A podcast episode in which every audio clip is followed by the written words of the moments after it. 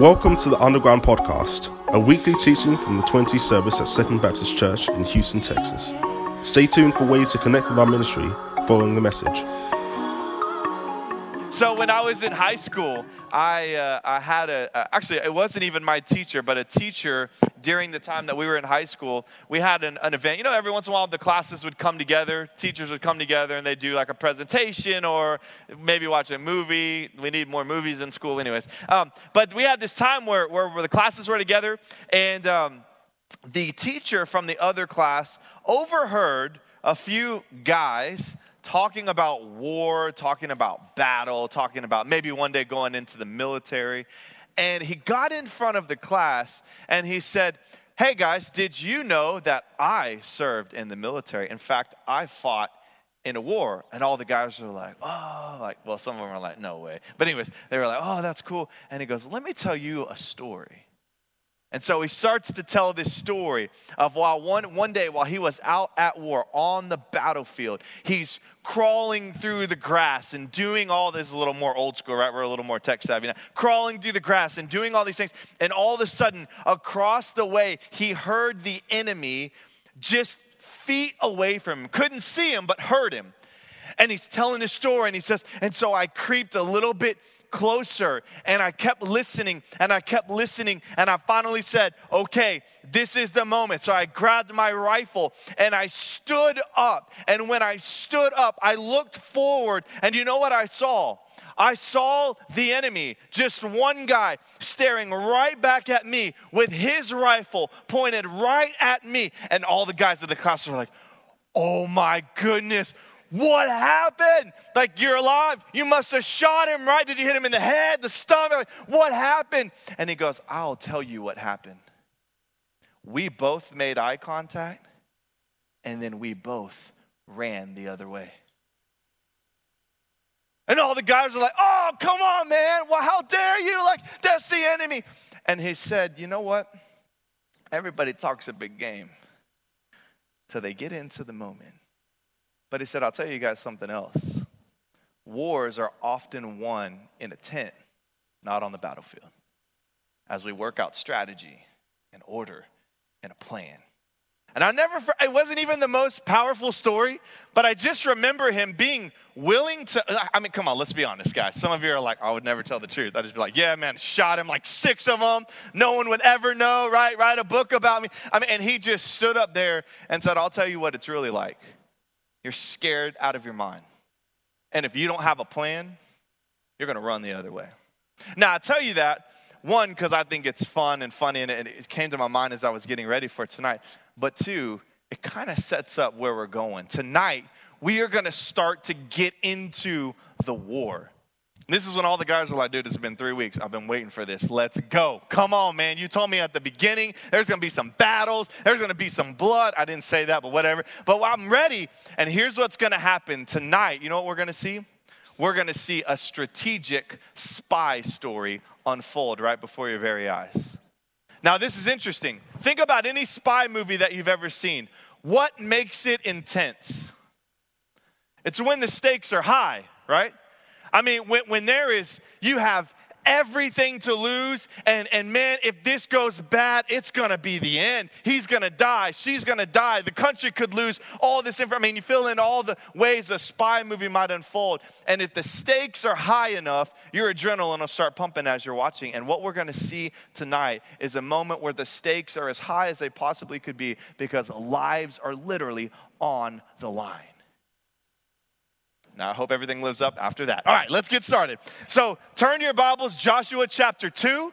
Uh, it'll be up on the screen if you don't have your Bibles. We're going to go through the whole chapter tonight. So, we're going to move a little quickly, and we can do that because now we're getting into a little bit more of what we call narrative text. So, we can move a little bit faster as we watch this story unfold. And what I'm going to do tonight is really just walk you through the story. I'm going to highlight some different things along the way. And then at the end, I want to point out a few things that I think are just absolutely profound um, and just show us things about God that, that we may miss if we just glance through the story. So, Joshua chapter 2, and just quickly to remind you, uh, Joshua has now taken over for Moses. Moses has been the leader for years. Joshua has now stepped into command. He is leading the charge.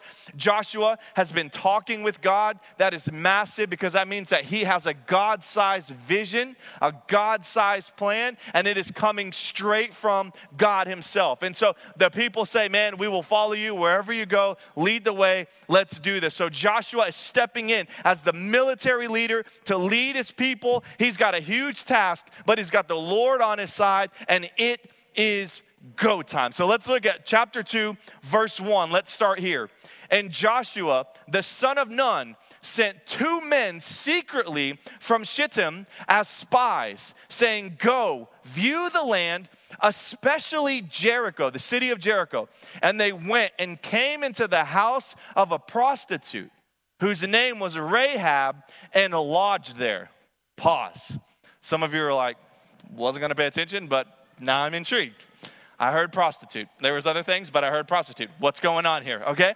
Well, let's look at this. So, first things first, when it says the spies, we're never actually identified, fully identified who they are. Some uh, actually Jewish tradition, kind of Jewish history says that it was Caleb and Eliezer. Now, I'm going to tell you, I don't have any reason to say anything, but just knowing about Joshua, Joshua and Caleb would have been similar in age and they would have been significantly older. So, swimming over the Jordan River at night to try to sneak into a city just doesn't sound like someone that's in their 90s would do. Now, that's just my thought. I mean, you know, don't judge me. I'm just saying. I don't see many 90 year olds doing that, but hey, it could have happened. But that's what Jewish kind of kind of folklore, if you will, sells us. Now we see these spies. Now why are there spies? Like, what's, what's the idea here? Now, we know they're going to scout out the land, but why would Joshua do this? Well, any good commander, any good military leader wants to know what you're stepping into before you get there, right? How foolish would we be to just walk into a room having no idea what's happening? All of a sudden, you're looking for, for us modern times, there's just guns pointing at you everywhere, right? Well, that would be called foolish. You want to scout out where you're going. You want to find the best entry point. You want to find what time is best to make your way in, and then you're going to make your move. So these two men are sent out on a mission to discover all of those things.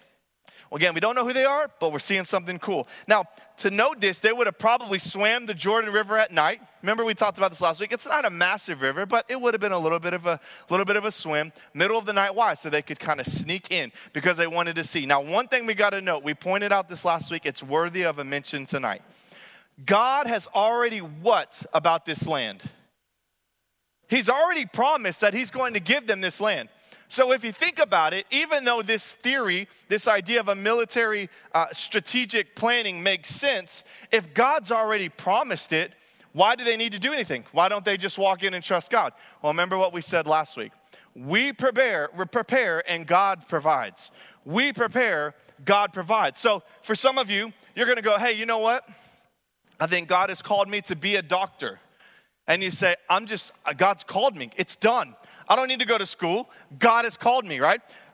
Good luck, right? None of us are showing up. I mean, even if my arm's hanging off, I'm still not coming to you because you're probably going to do something even worse, right? Because the reality is, even though your calling may be established, there's still some preparation that has to take place. So Joshua remembers this, he understands this, and so he sends these spies in so that he can do his due diligence. Now, what we're going to see, I'm going to give you a hint to the end. What we're going to see is that this whole mission really wasn't for the people of Israel or for Joshua or his, his army.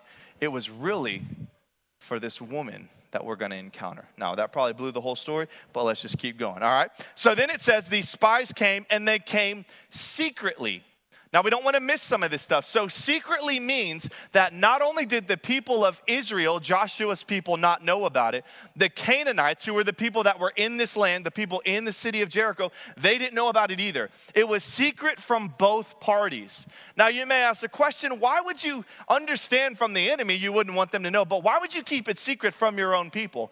Well, if you remember Numbers 13, Moses had a similar situation where he sent out 12 spies to go and look at the land. And 12 came back, but only two were willing to trust God and hope that he could plan and provide the way for them to get it. The other 10 said, There's no way they're too big, they're too massive, we can't do it. And because Moses and the people followed the 10 and not the two, trusting God, they trusted man, they ended up going through the wilderness for 40 years, 38 to be exact. And so, what we've seen here is Joshua has learned from his past experience. Now, I know all of us are wise enough to know when you go through a bad situation, you're smart enough to not make the same decision. Can I get an amen? All of us are like, that's what you call wisdom. Isn't it funny, though? I wasn't planning to say this, but isn't this funny how some of us keep dating the same bozo time after time? Now, that was free, just so you know, and don't look left or right. That'd be awkward depending on who's sitting next to you. So we have this moment, they go in secretly, all right, and now they're going into Jericho. Now, why are they going to Jericho? Remember, there's about seven different cities here. Why are they going to Jericho? Because Jericho is going to be the one, the first one they're going to encounter, and it's got the most fortified walls, as best we can tell. So they are going to have to take Jericho if they're going to take this land. So Jericho is the first stop. So Joshua says, "I want you to pay special attention here." Now, there's something interesting about Jericho. This city is as evil as they come. All right, part of their form of worship was they had sex involved in their worship. That was how they worship. And we're not talking sex with their spouse. They would bury babies alive as part of their worship process. You can go back and study all of this, okay? So these were godless people, a godless city. And this city is about to experience judgment when Joshua's army comes through. But still, we need to know the plan. And so then it says, here we go, you've been waiting for this. They get to a prostitute's house named Rahab. Why in the world would they go? Some of you are like, I don't know why they went to a prostitute's house. it was a long swim, it was nighttime, they were tired, and they were lonely. Incorrect. All right, incorrect. Nowhere in Scripture does it give us any indication of that. Now, let me finish and I'll explain why. The reason they went there, there was actually three very, very good reasons. Here's the first one her house was actually built into the wall of Jericho. So her window looked through the wall to the outside. That's gonna come in handy in a minute. Second, her house was what? A prostitute house, which meant men were going to be coming in on a constant basis of all kinds. I hope you've never seen a, seen a brothel, but if you know anything about a brothel, typically you have all kinds of crazy, creepy people walking in and out at all hours. Why is that important? Because it would have helped them be able to get into the city and out of the city without being easily noticed. See how this works? So they're strategically out of place. By the way, if you ever do history, just looking into legitimate spies that lived real life stories, a lot of them used brothels as a meeting place with other spies because of that very same thing. So many people in and out, it was easy to be deceptive in there and to get away. But there's a third reason, and this is probably the most important God knew that Rahab's heart was ready for him. we're going to watch this unfold. But there is a woman, a prostitute woman, in this house that is ready to have an encounter with God. Let's watch this unfold. Verse 2. I'm going to move faster. Don't freak out. That there are 24 verses in the chapter. It's okay. Verse 2. And it was told to the king of Jericho Behold, men of Israel have come here tonight to search out the land. Translation, they weren't very good, all right? They were supposed to be in secretly. Chap, verse 2, they're already caught. I mean, the people are, uh, king, they got these two bozos, they've made it in. I don't know how they got here, but they're here. We need to go get them. And so here we go, verse 3. Then the king of Jericho sent to Rahab, went straight to the source, saying, Bring out the men who have come to you, who entered your house, for they have come to search out all the land. But the woman had taken the two men and hidden them. And she said, True, the men came to me, but I didn't know where they were from. Okay? Now let's look at a couple things. First, this king, he was definitely threatened. Do you know why? Because he knew what was waiting on the other side. He knew on the other side of the Jordan were about 2 million people that they have already heard some rumors about. And so he's not just living the high life. He sees on the horizon there's a potential problem. We don't know yet if it's going to be a problem, but you can see his angst and we can understand where it comes from. But then it says, she says this phrase, I did not know where they were from. Here is the theological explanation of what this is. Are you ready? The theological word for what this is is what we call a lie. She lied. flat out lied. And here we go. Everyone's like, oh, wait a minute. Wait a minute. She lied. Lying is wrong. I know in the Bible it says that numerous times, and you're always telling I don't actually say that, but people always tell me lying's bad. God doesn't love liars. We don't want liars, blah, blah, blah, blah. And so here comes this little, if you will, this little battle that takes place. Now, I want to point out a few things. First is this the Bible reports this lie, but it's not praising or excusing it. Okay? The Bible is unfolding the story as it happened. So then you go, okay, well, wait a minute. So was it right? Well, let's not think about right for a moment. Let's think about the woman. Do you remember, and you may not understand this, but at this point in history, the Bible, and, and to an extent, even God, has been secluded only to who? The people of Israel. So this woman, this, this prostitute, which tells us a lot, has not had a Bible teacher pouring into her. She's not learned about God or sin. As best we can tell, she has absolutely no reason to have any view of God, understanding of God, except maybe standing out in nature wondering how could all of this be possible.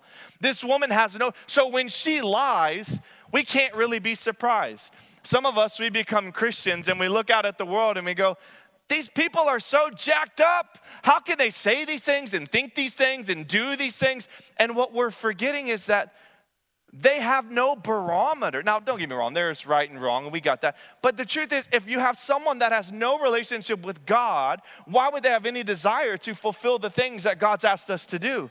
And so when we look at Rahab, we want to be careful and not just quickly judge her for lying because the truth is, that's who she was. She was a woman with a life full of sin.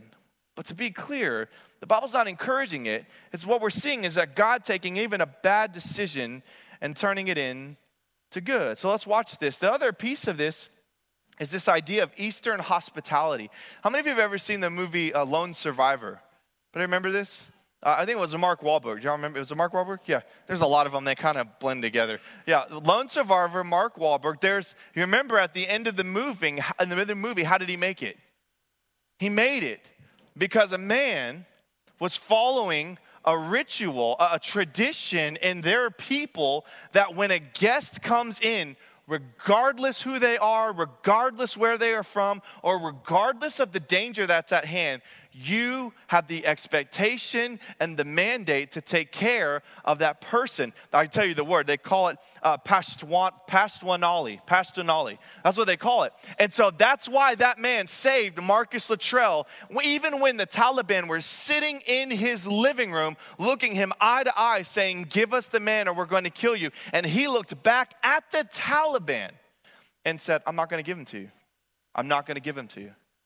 I will not. And now he made it out. If you've seen the end of the movie, sorry if you didn't. Spoiler alert. I, sorry. Uh, he made it out, and now they are friends. And this this guy that saved him comes down to Texas to his ranch and spends time with him. Unbelievable story, but gives us some context to what she was doing. This same type of tradition took place within their people. And so, what she was doing is what she understood. If a guest comes in, you take care of them. But we also know that God Almighty was already probing at her heart. Okay, so let's continue. Verse 5. And when the gate was about to be closed at dark, the men went out.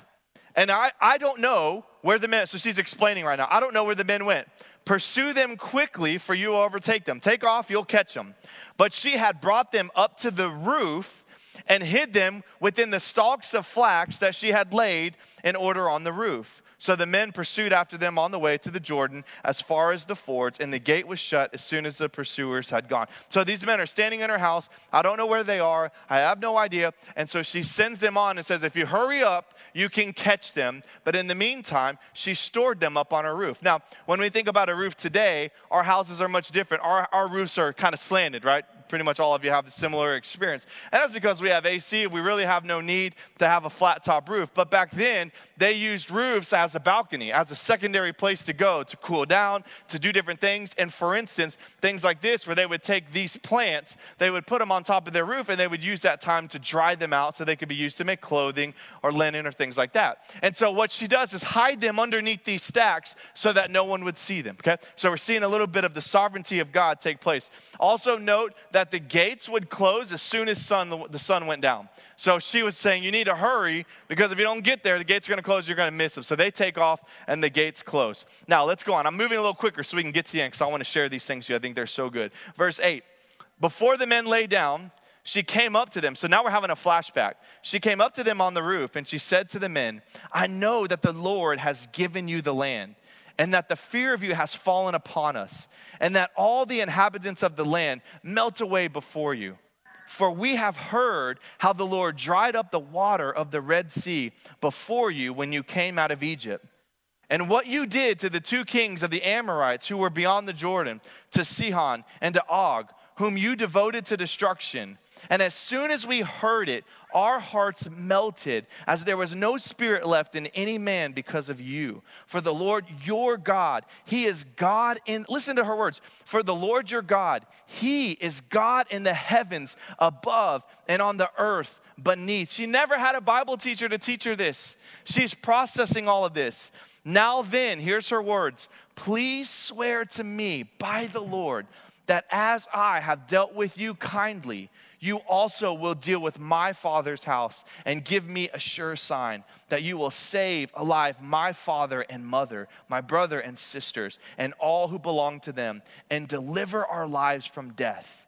And the men said to her, Our life for yours, even to death. If you do not tell the business of ours, and when the Lord gives us the land, we will deal kindly and faithfully with you. Okay, now, guys, this is hard to wrap your mind around.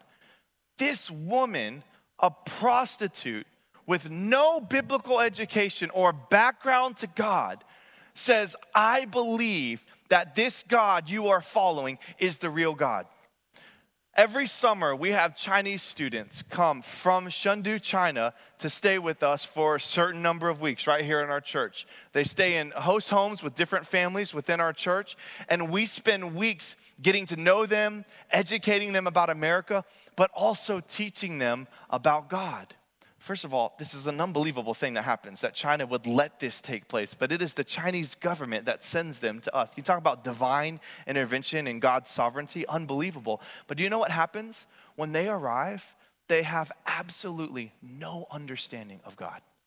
They've heard of Him from afar, maybe it might be possible that someone in their family had some form of a connection, but typically in the area, there is no connection to God. And yet these students come and they are listening. They don't all respond. I would love to say they do, but they're listening and they're processing and they're listening to an American of a different culture and a different descent try to explain to them that there is a God in heaven that loves them. And this woman is looking at these men and said, I have seen and heard everything that has happened so far from what you guys did in Egypt under Pharaoh all the way to this moment and I have no connection to you, but I want you to know that I believe.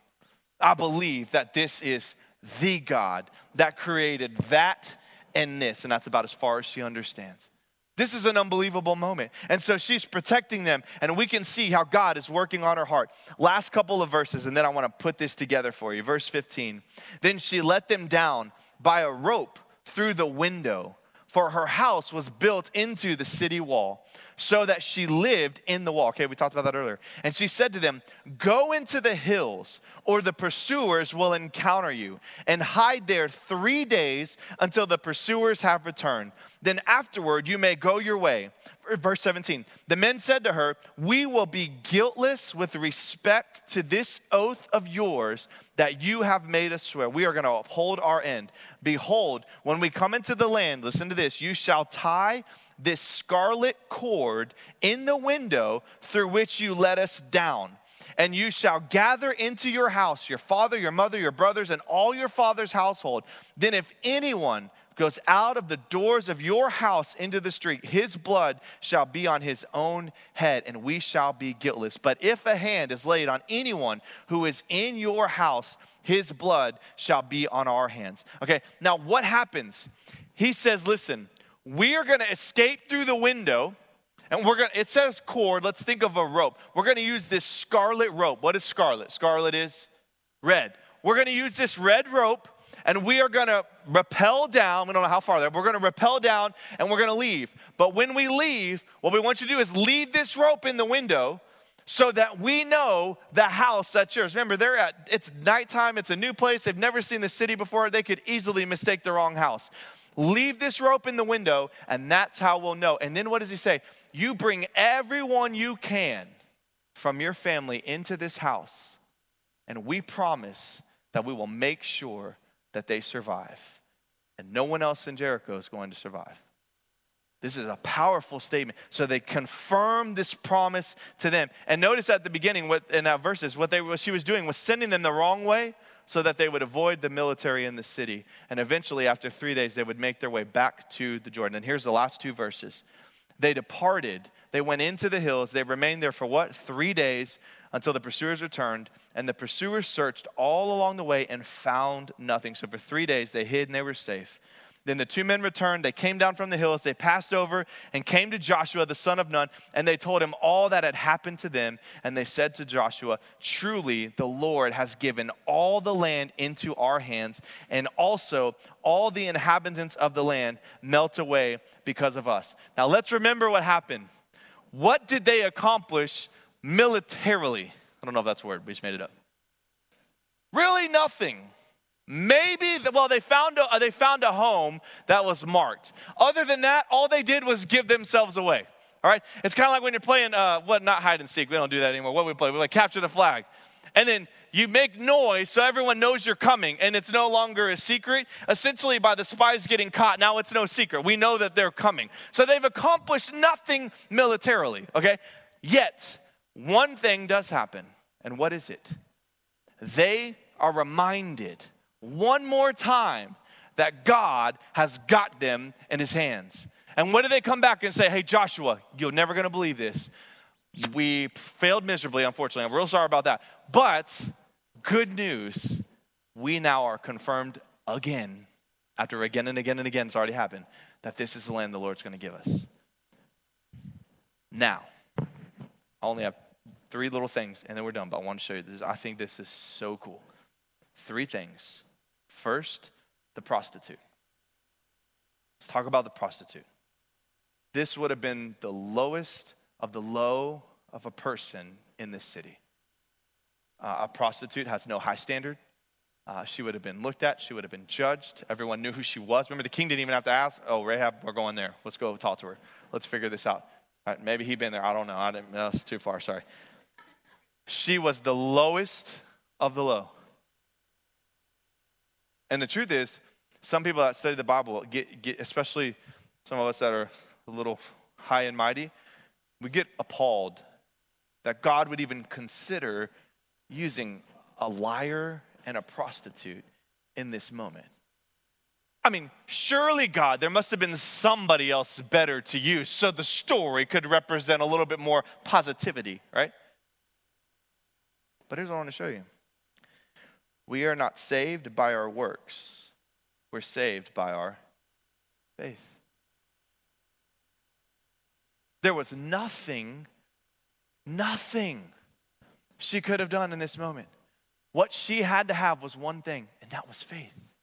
Faith that this cord hanging from the window was going to be enough to make sure that her and her family would not be killed when these men entered into the land. And trust me, they are coming for total destruction. They are coming to take the land completely and to wipe out anyone that's in the way. And this woman had faith. She had faith so much that she risked her own life, just like that man in Lone Survivor, as she stood face to face with the men of the king and said, They are are not here. Or we'll translate better I'm not giving them to you.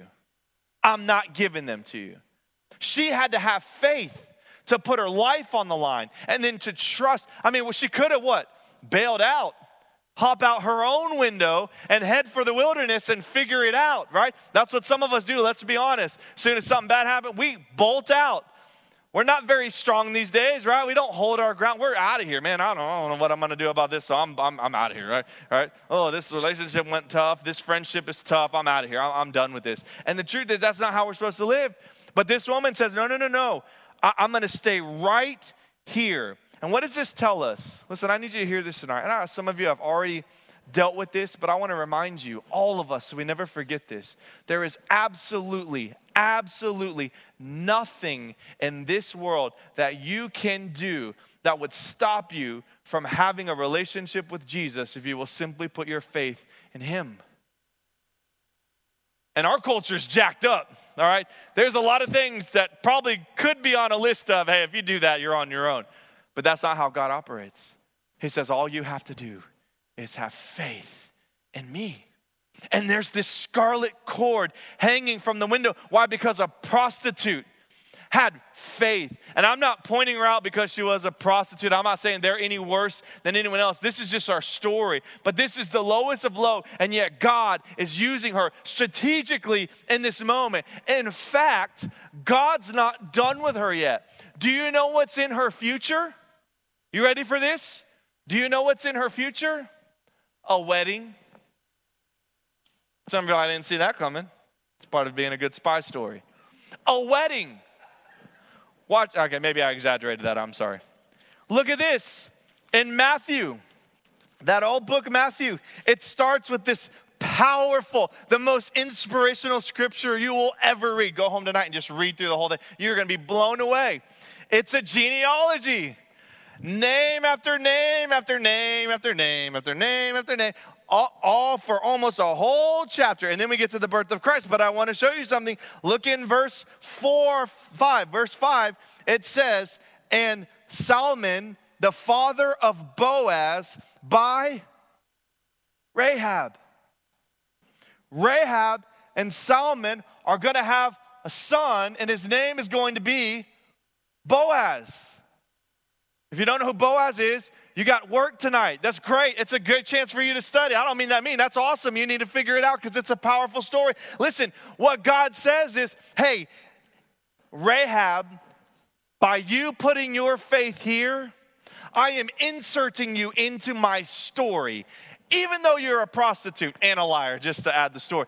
All of these things can't stop you from me if you will have faith in me. In fact, I'm gonna take you to a place. How many of you, if I were to tell you when you became a Christian, the first thing I said is, man, you know, our, our Savior is Jesus Christ you know, in his genealogy, there was a prostitute. Somehow we got down, but it's okay. That's if I started with that, some of you be like, mm, kind of weird. I'm not sure. I'm not sure. I'm tracking with this.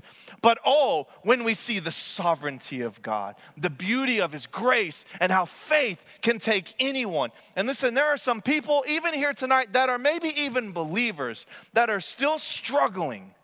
They're still struggling. Maybe even today, you started looking at stuff, you started doing stuff with your boyfriend or your girlfriend, or whatever the world is for you, and you're going, man, I, I am struggling. You need to understand something. God says that your sin is forgiven. You're not given a pass to be stupid, let's just be honest. But your sin is forgiven, so you don't live like you are trapped anymore. Because of your faith, you are saved, not your works. But I sure hope your works would reflect the faith that you have found in me. Because remember what we were singing early at the very end there? We said, everything and nothing less. Everything and nothing less. Why would you sing that? Why were you singing that? It's a question. Why? Everything and nothing less. Okay, so what? Your your PlayStation? What? I mean, all the money in the world. What? Everything and nothing less. Why? Because He gave everything and not a thing less. So let's be honest. Sin doesn't entrap you. As a Christian, you are free. But at the same time, because He gave everything and nothing less, so we should too. And for Rahab, she had a wedding in her plans. She was going to be renewed and restored. Marvelous. Now, there's another one the scarlet thread, right? A red rope. Powerful, right? Wow, great. All right, move on to the third one so we can go home. Listen, watch what happened with her. Despite her good deed or her promise to protect these people, without the cord, she was not spared. Without the cord, she was not going to be spared. Okay? Now, the cord is red, the cord hangs down. Okay, so let's play symbolism here. Red would represent what? The blood of Jesus. So, in essence, it would represent Jesus. It hangs down from the window, right? Just like Jesus came down from heaven with the hand stretched out for you and I. Listen, he did not come here so that he could experience life with humans. He gained nothing from that. He left perfect paradise to come down with us jokers, all right? He literally extended his hand from paradise and said, I'm coming down because I love you. So, just like that cord is hanging from the window, but then also notice, as soon as they left, what did she do? She put the cord in the window. It was immediate. She said, I believe, I see, I have found a way, I'm going. And so many people today were like, well, I'll figure it out later. Yeah, maybe when I get married, I'll do the whole God thing because I'm living my freedom days right now. Here's the truth you can know about God you can go to church. You didn't even read the Bible. But until you take the cord or the hand of Christ, you have nothing. You have nothing. Remember we did the illustration with the um the hundred dollar bill, right? Remember that? And, and I said, hey, this hundred dollar bill is yours, right? And and my man was up here and he's like, yeah, great. But the problem was I was still holding on to it, right? Because it was his, but until he took it, he didn't own it. Listen, it's the same thing. God says, My salvation, my freedom is for all of you. But don't just think because mama raised you in the church that you're all good. No, you got to figure this thing out on your own. You've got to make your own decisions, and then you've got to step forward. Scripture says to confess with your mouth that I am Lord, and to lay your sin at the cross, to take my hand. The picture is this God is all around you all the time, 24 7, right? Sometimes we'll pray and we'll be like, God, we pray that you'd be with us tonight. And really, it's really so silly because He's already here. Like, He's here. He's not going anywhere. He's everywhere all the time, right? So when you're at home in your room and you're like, oh, nobody sees me, wrong. God's sitting right there with you, just to let you know. So think about that next time you're doing whatever you're doing. All right, the reality is, He is everywhere. But until you say, come in, He honors that. He doesn't like it because He loves you but he honors that until you invite him into your heart, till you accept the cord. He doesn't leave you alone. That's why you, you go through incidents in life and you're like, my life's falling apart. God's just like, I'm just trying to get you to see me because I have the saving faith that'll keep you from hell. I just want you to see it because I love you. All right? Life gets harder and harder because he wants you, he loves you that much. Anyway, the scarlet cord. Last one. Three days. This is just for fun. Three days. Three days they waited. What Jesus do in the tomb for what? Three days. Listen, remember this. Remember this. This is so good. I'm, I'm going to leave the right side. Come on. Remember this. We don't have salvation with just the cross. It's the cross and the tomb. If Jesus just died, we have nothing. We have nothing. But when he rose again on the tomb, in, the, in the tomb, when he rose from the dead, that was the conquering of sin. On the cross is when he took it at the tomb is when he conquered it. And that's how you and I can say, I can have faith in God and I can walk freely into this because I know that if he can conquer the grave, he can conquer my sin and he can give me life even after death. Wonderful. So, three days, three days, just like Jesus was in the tomb. It's interesting.